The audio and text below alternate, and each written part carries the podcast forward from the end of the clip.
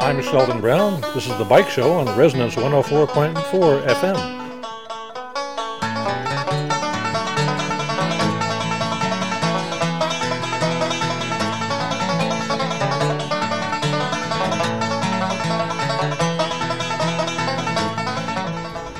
Well, if you were listening to the bike show a few weeks ago, you would have heard Andy Cox, guitarist and sometime bicycle musician, choosing a few uh, of his fragments of bicycle music and commenting on some of the bicycle music that I dug up around the world. And we talked a little bit at the end about Godfried Willem Raes' second symphony for singing bicycles. And Andy offered to develop a prototype and good to his word, he has done this, and we are standing with the prototype of a singing bicycle in front of us. Andy, you've done a brilliant job. Talk us through. Well, we have a length of four inch uh, drainage tube, um, a small loudspeaker, and a piece of wire connecting the speaker to the dynamo uh, in, uh, in the usual way.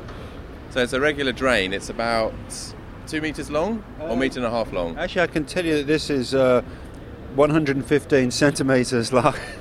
Um, That's very specific. Yeah, they, they, call for very specific lengths in the. Um, uh, the composer calls for you know, certain lengths, and this is one of them, but by no means the longest.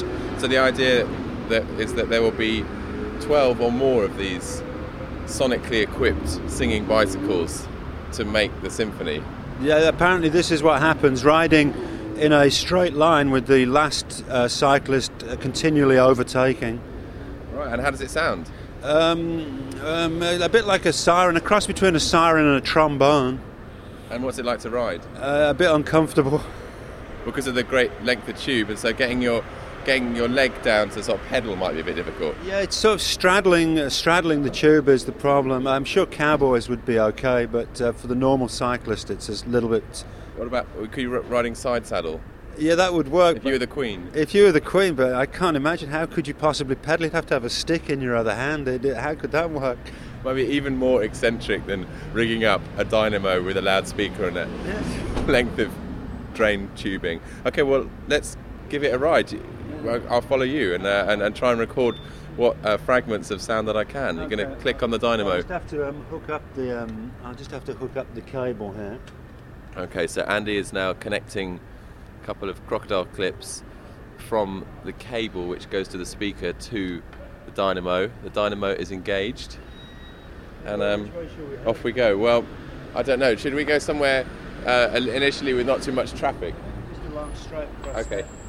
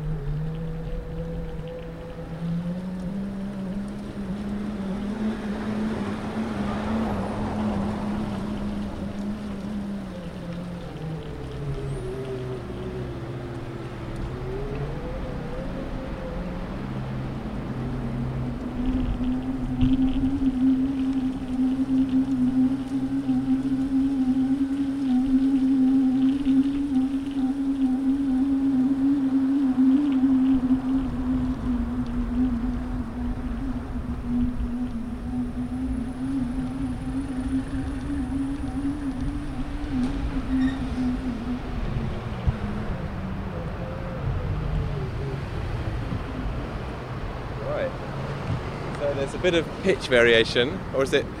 Uh, yeah, I guess th- I think that some of this pitch variation could be to do with the fact that my back wheel is not the straightest that it uh, could be. So yeah, it will vary a lot depending on the speed. And it's quite a nice effect when you go through a narrow street. You get a bit of reverberation there. Uh, yeah, I think the narrow streets really help it. That's for sure. How much would the lengths of tubing vary according to the specification? Um, it's between about 1.8 metres and about 80 centimetres, um, going in steps of between 3 and 5 centimetres. Right, and you've got the sound essentially pointing backwards. Yes. What, was that a strategic choice, or was that something that was specified in the uh, instructions? Uh, that was not specified. I imagine you could have it pointing forwards just as easily. And could you have it mounted entirely on the back so it would come out? It would come out quite a long way, wouldn't it? Yeah, you, you could. I think you might have some problems, especially with the uh, 1.8 meters, uh, keeping it stable. All right. Well, should we have a should we have an attempt at Waterloo Bridge? Yeah, let's do that.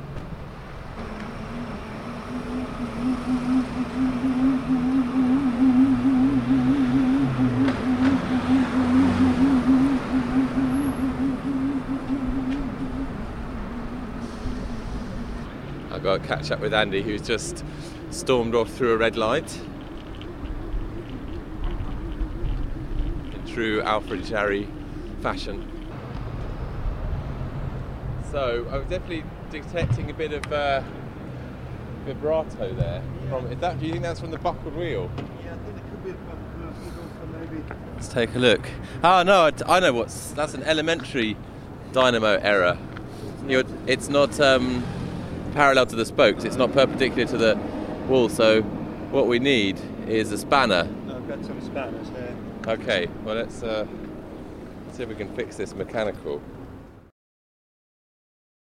Well, Andy has effected the mechanical intervention and is now reconnecting the speaker. That- That's looking a lot more like a regular dynamo. We'll give it another go. Right, I think I know the way to what might be quite an entertaining tunnel, Oh, good. good. and then a place to have a cup of coffee. Excellent. Ideal in both respects. So we're going to head down now off Waterloo Bridge onto Upper Ground, which is the road that runs along the side of the river.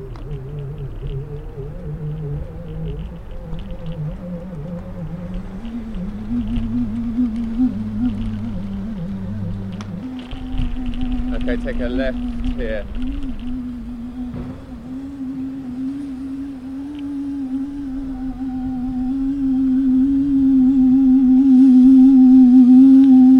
and a right at the junction. Yeah, it seems like there's a bit more power coming now through the dynamo. That's, that's much better now that you've uh, shown me how to connect the dynamo properly. It actually gets quite a volume, and I think for passers by, there may even be a bit of kind of Doppler effect. Uh, I should imagine there is. Yeah, they must, you must hear it coming and hear it going in some way, I should think.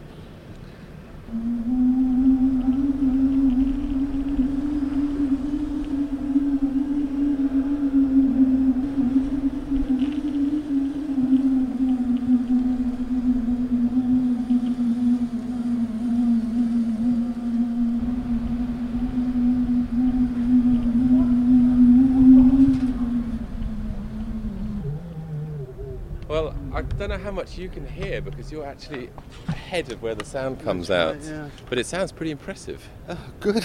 That's what we're looking for, I guess. Yeah, I think it could be quite good. I imagine if you got more than two or three, it, would sound pretty strange because I, I assume that the sort of the resonance of the tubes would like pass along the line, so there'd be a bit of that as well. I think it could be quite good.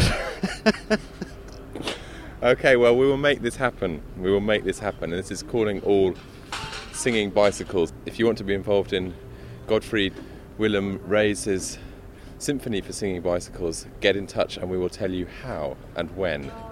Thanks very much, Andy. Brilliant. Let's have a coffee. Thank you very much. I'd love one. I was riding there with Andy Cox, and we are definitely going to make this Symphony for Singing Bicycles happen in London this summer. And I'm thinking at the moment that the best time for that would be on the 6th of July, which is the first day that the Tour de France will be in London. And I think a rendition of the Symphony for Singing Bicycles will be the perfect counterweight to all the lycra clad festivities of the Tour de France. So if you want to take part, because the symphony absolutely needs you to take part, the symphony will only work with a dozen or more. I think I, the ideal number is 24 cyclists, each equipped with a different length of tubing, therefore resonating at a different frequency. If you want to get involved, drop me an email at bikeshow at gmail.com and I'll probably post some uh, more details on the website, which is www.thebikeshow.net. and I'll let you know what you have to do to get involved. Um, it should be a fun affair, I would think. Now, a few weeks ago, I made a quick survey of the various bicycling podcasts that there are around the world, and I pointed out my favourite, which is Bikescape, produced out of San Francisco by Jon Winston. And I finally managed to catch up with Jon by the medium of Skype telephony a couple of days ago. And of course, I was really excited to speak to another bicycling broadcaster, and not least because I used to live in the San Francisco Bay Area during the 1990s. So I was very intrigued to find out what, if anything, had changed in terms of the numbers of people cycling and the overall attitude towards riding a bike in San Francisco and the Bay Area. So the very first question I asked Jon Winston of Bikescape was what exactly had changed over the last 10 years? Oh, it's been dramatic. Uh, 10 years ago, you could ride on the street, you'd have to share the lane with cars, and you'd have to endure the abuse of drivers who didn't either didn't understand or were outright menacing. You would hear people yell out their windows at you. They would say, "Ride on the sidewalk," or uh, "or get a car." You'd hear that sometimes the bicycle was considered a, a, toy that, that children played with. And when you got to the age of 16, 17, you were supposed to get a car. And it was, it was not considered a, a part of traffic. Since the years of critical mass and the advocacy by the Bike Coalition and just the the coolness, the, the newfound coolness of, of bicycling, it's uh, things have changed quite a bit, and we have a place on the road now. And not only that, but we've created a, a bicycle culture in, in this town. It sort of inadvertently popped up and it's kind of surprised everybody at first. You know, it used to be just this small culture of messengers and, and cycle couriers, and uh, one thing led to another, and now it's uh, there's a whole new generation of kids out there in, in, in, their 20s, and there's a wide variety of different kinds of, of bike culture. There's the there's the, the messengers, there's the, the bike commuters with their with their pant leg tied up with a little reflector and wearing all sorts of safe reflecting gears and helmets and whatnot. And you also have the, the young kids on, on, on fixies, on the, on the fixed gear bicycles, or you call them fixed wheels in the UK, which is you know a whole style in itself and, and, and a whole culture in itself that I'm actually even though I ride a fixie, I'm unaware of it because I'm because of the age difference. But there's a, this rich culture that's that's evolved mm, over the, mm. over time. Because I nice. remember there being a lot of people riding road bikes, like at the weekends, lot of lycra going up over into the Marin headlands and then up in the Oakland Hills, and that seemed to be kind of the major contingent of bicyclists. And then I suppose one or two people getting around town.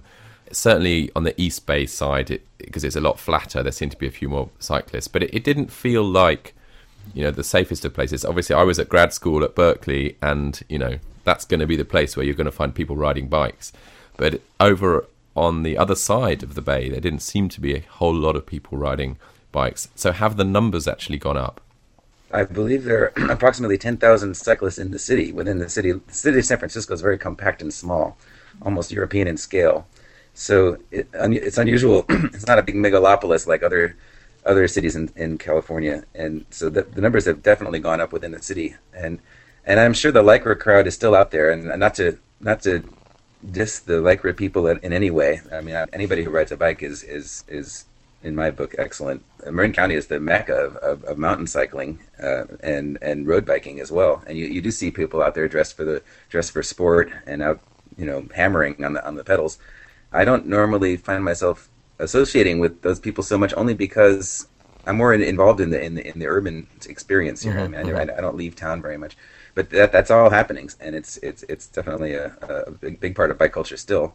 There's a lot of bike companies out here building bicycles. I, I did an interview on Bikescape recently about, with uh, Grant Petersen from uh, uh, Rivendell Bicycle Works, and he has a great following here in the Bay Area, and, and there's also uh, there's there's a lot of different people. Because you've got, I mean, if anybody who even if you haven't been to San Francisco, you've seen films like Bullitt with Steve McQueen, mm-hmm. and you know about those hills. Everybody knows about the hills and the trams. So those are two obstacles right away for uh, riding a bike in the city of San Francisco. How do you cope with those hills, particularly if you've only got one gear, as you seem like all these urban hipsters, or do they just hang out down in the uh, the sunshine of the Mission District? Well, yeah, you do see a lot of the fixies. A lot of people just walking their bikes between ca- between cafes. I never really had much of a problem with hills. I, I climb about 200 feet to get to my house, but it's over a long period. And in the mornings, it's it's lucky for me because I, I don't sweat in, on the way to work in the morning, but I, I do break a little bit of a sweat on the way home. Unless you live on top of a hill, you really there's always a way to get around these hills here, and it's it's there's even a, magical route called the Wiggle that will take you from downtown over into the Haight Ashbury. And when you look at when you look at the you look at the hills that are between you, you stand on Market Street and you look at Twin Peaks, and and these huge monster hills between you and the Haight, it seems impossible. But when you there's a, a route that you can take that takes you along the, the, the, the path of an old creek bed, that's now underground in a sewer somewhere. But you can it's it's almost magical the way it can get you to the Haight without climbing any major hills, and you can really get by pretty easily.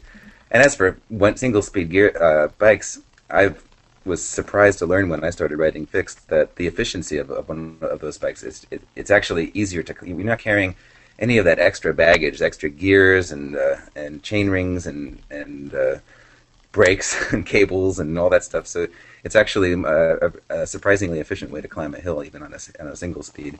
So, what would you say accounts for this increase? Is it because people are tired of public transport, or that driving a car has become difficult because of parking, or is it environmental consciousness, or is it, as you say, just this cool factor and the kind of fitness factor? Well, the the, the, the cool factor is definitely a part of it among the young people, but I, I think that it's just become too insanely crazy to, to try and drive in the city you know, California is, the, is, has always been considered a, a, the center of, of car culture. It's where it, it's where the freeway system started in America, and people sort of t- have always taken it as their God-given right that they can drive anywhere to the to the to the mailbox, to the to the uh, to the corner store, and, and definitely to work every day, even if they're only going three miles from one end of town to another. That attitude has led us to this point where it's just gotten out of control with the cars, and I, I know you experienced that in London as well where you you can't find a parking spot. You can drive for hours looking for a parking spot, and uh, you can the traffic is, is is what they call service level F at every uh, at every uh, traffic light, and you, it's become untenable. And also, I know I don't know what you pay per liter in uh, in London for gasoline, but or for petrol, but uh, here it's it's gone up to it's gone. Yesterday, the price of gas went up ten cents per gallon. So it's it's up to three dollars and uh, nineteen at the gas station over. Yeah, well, I, I oh, it's, it's about I think it's just around about a pound a liter over here. So how many liters are there in a gallon? I don't know. Oh, I don't drive I don't a car, we, so we were supposed to go metric twenty years ago, but we never did. yeah. Have the politicians been responsive to this? I mean, you, you you talked about the changing attitude on the roads, the fact that you actually now have a place in the traffic. What what has caused that? Has that been a change in the way that the urban planning has worked? Have you got bicycle lanes now where you didn't used to have bicycle lanes? Or is it simply the strength in numbers has just meant that people driving cars and trucks and vans have to notice you because you're not anymore a marginalized minority?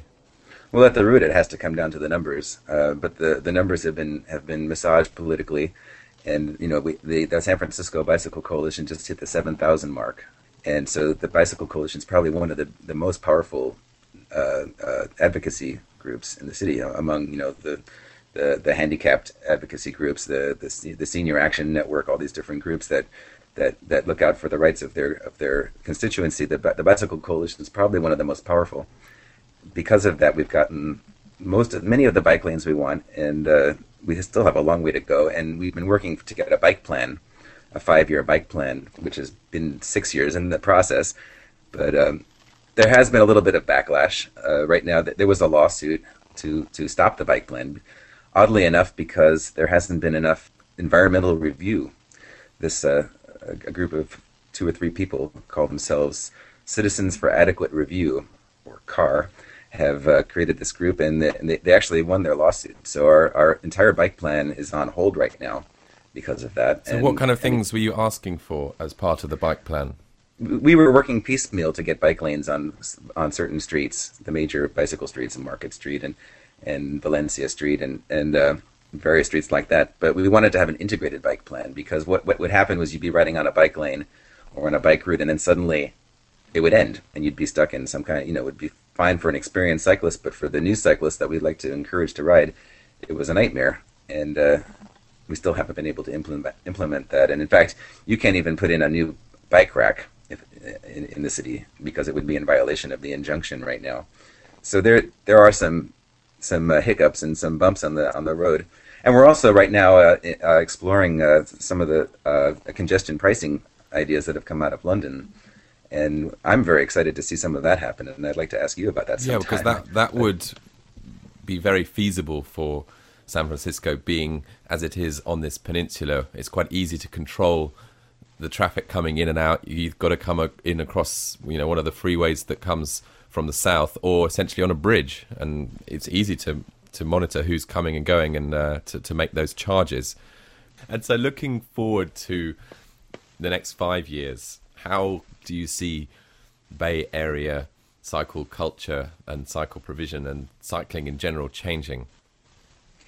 well, five years. By then, gas will be six dollars a gallon, and and it'll be impossible to drive, and everybody will be bicycling. The streets will be will be emptied of cars. There'll just be emergency vehicles and buses.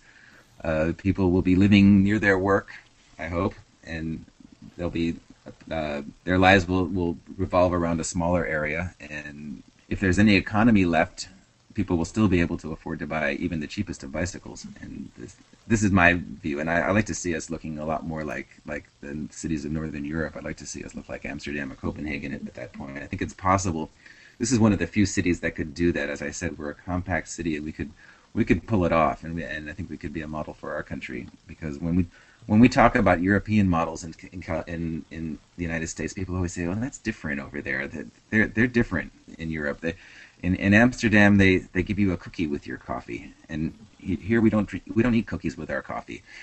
That would work over there, but it would never work here because people will always drive, and so it's it's a challenge. But I think that that the time that the times are coming, and I, bicycle culture will adapt to that, and, and eventually, you know, maybe these are the golden years right now, because there's that certain edge to, to being a, a cyclist and being a part of this this this small culture that's that has a, a, a strong self identity, and when it becomes when grandma and grandpa start riding their bikes like they do in like in in uh, in uh, Amsterdam, it might be a little more uh, more commonplace, and maybe maybe some of the magic will be gone, and we'll look back on these times when it was an adventure to be riding your bicycle down Market Street. well, as in many things in the United States, California is often the leader uh, of policy change and innovation and new thinking. Do you think that Californian politicians at the state level up in Sacramento and your governor, Arnold Schwarzenegger, are they going to give a push to cycling?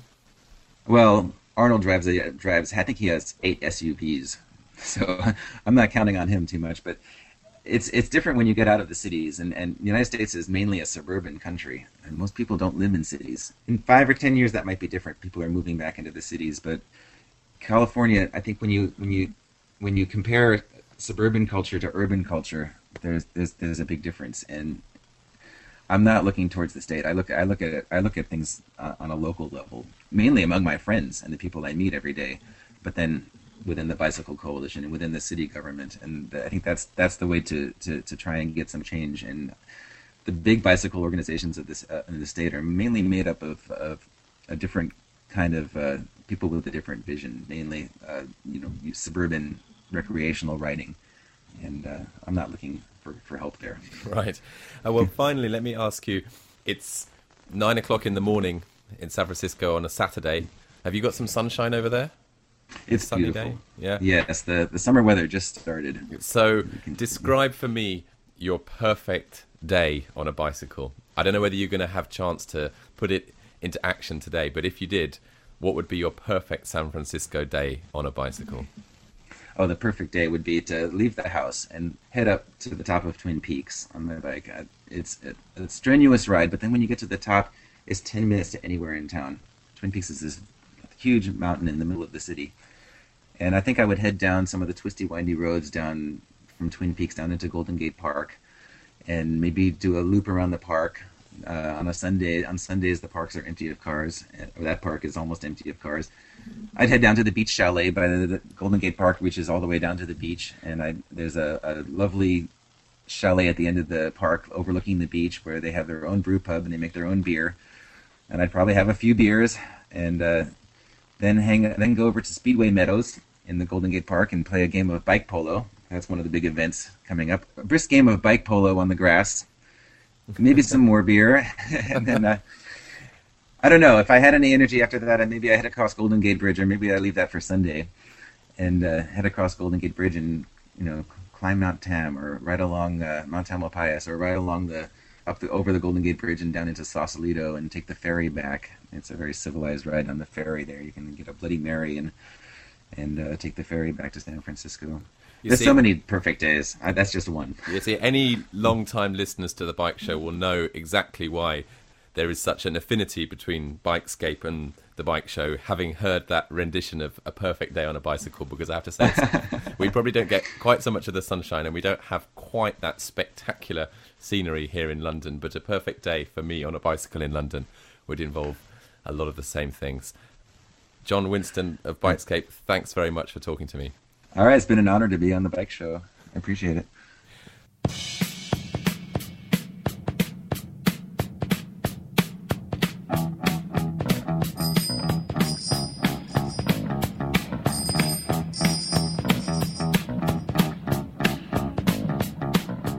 Well, we're drawing to the end of the show, and that means that we're drawing to the end of the current season of The Bike Show on Resonance 104.4 FM. This is the 18th show in the current season, which began way back in October of last year, and it's high time that I had a rest because I need to get out on the bicycle and out of the radio studio.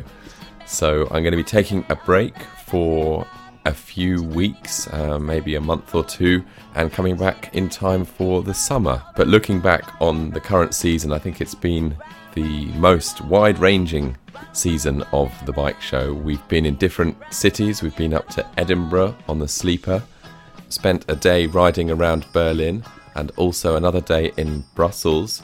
We've ridden down the Mississippi Valley with Kieran Yates following his epic tour of last year. So we'll be back when the sunshine is warming the air and the warm breezes are blowing through our hair as we ride as we ride around the city of London and beyond. So it just remains for me to thank everybody who's helped make the bike show happen, to thank the engineers at Resonance and all the other people who've contributed to making the bike show the world's greatest bicycling radio show. So until the summer, enjoy your riding and chapeau.